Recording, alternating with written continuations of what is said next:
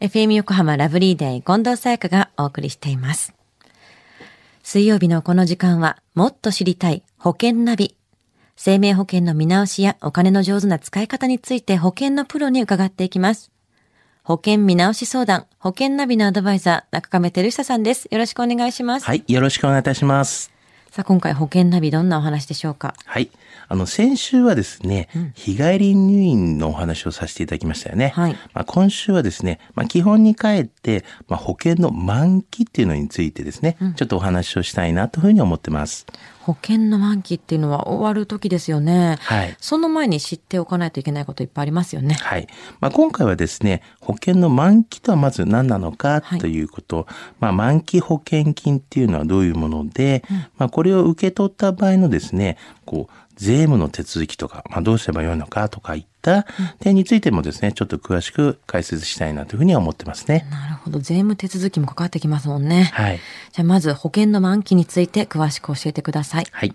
あの、保険の満期っていうのはですね、はいまあ、保険期間っていうのがありまして、まあ、それが終了時を意味する、まあ、言葉なんですよね。うん例えばですね、今日、2019年の4月10日に、まあ、保険期間が10年のですね、こう、定期保険に、まあ、加入した場合ですね、まあ、10年後である、まあ、2029年の、まあ、7月の10日が満期日というふうになりますよね。うんうん。まあ、保険の種類によってはですね、満期時に保険金を受け取ることができます。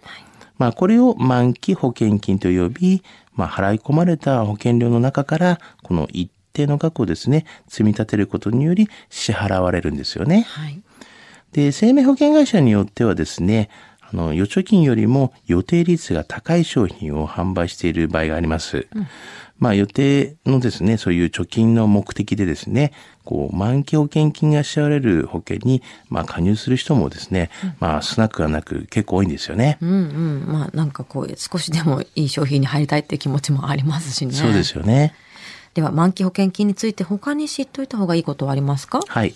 あの、満期保険金と、あとは、解約払い戻し金っていうのがありまして、はいはいまあ、こちらの違うっていうこともちょっと理解しておいた方がいいのかなというふうに思いますね。うんうんあの、満期保険金っていうのはですね、まあ、その先ほども言ったように保険期間の終了に伴い支払われる、まあ、あの、支払われる保険金の額、まあ、契約時に定められたものなんですけども、はい。まあ、これに対して、解約払い戻し金というのはですね、まあ、保険期間の途中で、まあ、保険を解約することによって支払われるものなんですね。うんうん。まあ、その額は、まあ、保険料の払い込み期間がこう、長くなればなるほどですね、まあ、多くなるよっていうようなことにはなりますけどもね。まあ当然それだけ長くまあそうですよね払ってきてるわけですからね。そうですよねまあとはいえ解約したものですもんね。どんな保険でも満期保険金を受け取れるわけではないんですね。はい、そうですよね。あの、やはり、こう、養老保険とか、はいまあそういった、こう、貯蓄のこういう保険みたいなのとか、まあよく入られるのは、あの、学資保険とかありますよね。まああとは、まあ生存給付金付きのこういう定期保険とか、んあの、期間何年ごとにこうやってな出るようなもんですよね。まあ、このような保険っていうのは満期保険金を受け取ることはできますよね。うんうんうんうんで、満期まで保険を続けるべきか、まあ、見直すべきかっていうのも悩むポイントではありますよね。そうですよね。ちょっとあの、満期を待たずにしてね、こういう保険を見直した方がいいケースっていうこともありますからね。はい。あの、まあ、ちょっと何個か挙げますと、あの保険料の支払いがちょっと難しいなって、やっぱ、まあ、ケースによってありますよね。まあ、こういう払い済みにしたりする方法もありますけども、まあ、こういったケースとか、あとは、こう、変額保険などでですね、すでに、こう、元本がもう、こう、割れちゃっていて、はいまあ、結構リスクが高いなと、まあ、そういった時の、まあ、判断をした時とかですね、あとは、解約払い戻し金が、こう、支払い保険料よりも、こう、上回っている場合とかですよね。うん、まあ、いい話なんですけども、ねまあ、こんなような時っていうのは結構ね、どうしようかなっていう悩むことがありますよね。満期を待たない方がいいであろう、まあ、ポイントですよね。そうですよね。あとは満期保険金のあの税務処理とおっしゃってたんですけども、税金面でもちょっといろいろあるんですね。はい、そうですね。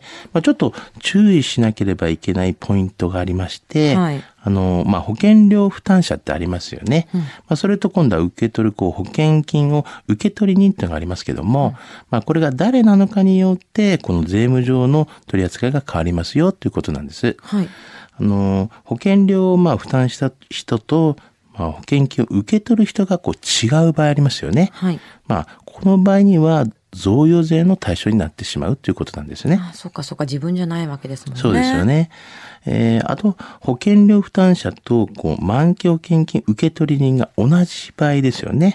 まあ、これはもうもちろん贈与税はかからないんですけれども、はいただ、予定率が高い時に加入した保険とかだと、はいこういう結構いいでいい率ついてますよね。そうでしょうね。そうすると、この一時所得がですね、こう税金が課せられる場合があるんですよね。おーで、この場合はもう満期保険期間を待つことではなくて、はいまあ、少しその満期の前にですね、こう段階的に減額をして、あの、解約払い戻し金を取得するという、まあ、満期時にそんで、こう、課税されないように、まあ、対処していくっていうこともできるんですよね。そっか、だからどっちでお金を受け取って、ままあ、少しでも多くするかっていうのは、そうですよ計ね。算を一回してみた方が良さそうですよね。そうですね。比べて。はい。では中上さん、今日の保険のお話、知得指数は？はい。ズバリ95です。今日はですね、保険の満期についてちょっとこうお伝えしましたけども、まあ、ただ満期といってもまあいろいろなことがありましたよね。まあ知っていると知らないとでは結構違いが断然ね、出てきてしまいますから、はいまあまず最初はわからないことがありましたらですね、やっぱり保険のプロにご相談をしていただければなというふうには思いますね。少しでも損しないようにしたいですね。そうですよね自分が払ったお金ですからね。はい。今日の保険の話を聞いて興味を持った方、まずは中亀さんに相談してみてはいかがでしょうか。詳しくは FM 横浜ラジオショッピング、保険ナビ、保険見直し相談に資料請求をしてください。中亀さんに無料で相談に乗っていただけます。お問い合わせは電話番号045-224-1230 224-1230または FM 横浜ラジオショッピングのウェブサイトからどうぞ。そして保険ナビは iTunes のポッドキャストでも聞くことができます。過去の放送分も聞けますのでぜひチェックしてみてください。もっと知りたい保険ナビ。保険見直し相談、保険ナビのアドバイザー、中亀照久さんでした。ありがとうございました。はい、ありがとうございました。